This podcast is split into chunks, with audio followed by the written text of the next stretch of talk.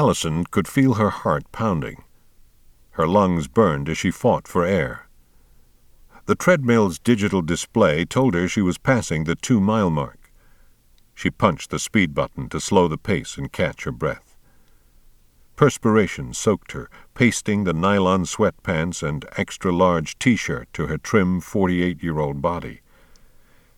It was her favorite t shirt, white with bright red and blue lettering. It read, Leahy for President, a new millennium. After nearly four years as the United States Attorney General, Allison was just 15 days away from the historic date on which voters would decide whether the nation's top cop would become its first woman president. The race was wide open, and without an incumbent, as her boss, Democratic President Charles Sires, was at the end of his second and final four year term. Allison was his second term Attorney General part of the president's shakeup of his own cabinet upon re-election in 1996. Eight months ago, Allison didn't consider herself a serious presidential contender, but when the Republicans nominated Lincoln Howe, the nation's most beloved black man, the polls made it clear that the only Democrat who could beat him was a charismatic white woman. Ironically, thirty minutes of walking in place on the treadmill had actually put Allison thirty miles closer to her afternoon rally in Philadelphia. She was on the last leg of a two day bus tour through Pennsylvania, a critical swing state with 24 electoral college votes. Her campaign bus had logged nearly 10,000 miles in the past six months.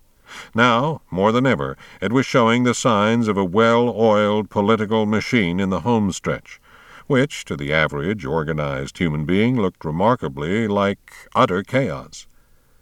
A dozen noisy staffers were busy at the fax machines and computer terminals. A scattered collection of bulging archive boxes blocked the bathroom entrance as if strategically placed to trip up anyone desperate enough to use the onboard facilities. Thousands of campaign buttons, leaflets, and bumper stickers cluttered the rear storage area. Four small color television sets were suspended from the ceiling, each blaring a different broadcast for simultaneous multi network viewing. One set was electronically padlocked, permanently tuned to CNN's virtually continuous coverage of Campaign 2000. That's about enough self flagellation for one day, said Allison, groaning. She hit the stop button and stepped down from the treadmill. Walking had been her chief source of exercise since the beginning of the New Hampshire Democratic primary in January. Whatever the town, she'd walk up and down Main Street, and people would join in and walk along with her. It provided great photo ops early in the primary. But after she won the Democratic nomination in August, the crowds grew so large that she needed a parade permit. In the last week, time constraints and cold Appalachian rains had forced her to confine her walking to the treadmill during bus ride debriefings from her campaign strategist, David Wilcox. What else, David? she said as she leaned over and stretched her calf muscles. Wilcox was a tall and wiry 51 year old graduate of the Woodrow Wilson School of Public Affairs at Princeton. He had shone as a young White House fellow under President Carter, but a bitter loss in a personal bid for Congress in 1982 convinced him he'd rather not be a candidate. In high school, he was voted most likely to become a game show host, and he'd finally found his niche as a political strategist.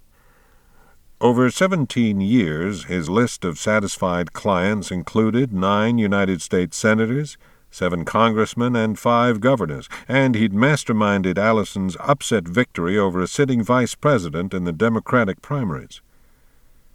In the last few weeks, however, he'd grown concerned about the growing influence of outside consultants, so he decided to glue himself to Allison's side for the bus tour. At the moment he was reviewing his checklist, seemingly oblivious to Allison's sweaty exercise attire or to the blurred Pennsylvania countryside in the window behind her. The drug problem has reared its ugly head. He had an ominous voice for a thin man, part of an overall seriousness that was more suitable for a White House state dinner than the frenetic campaign trail.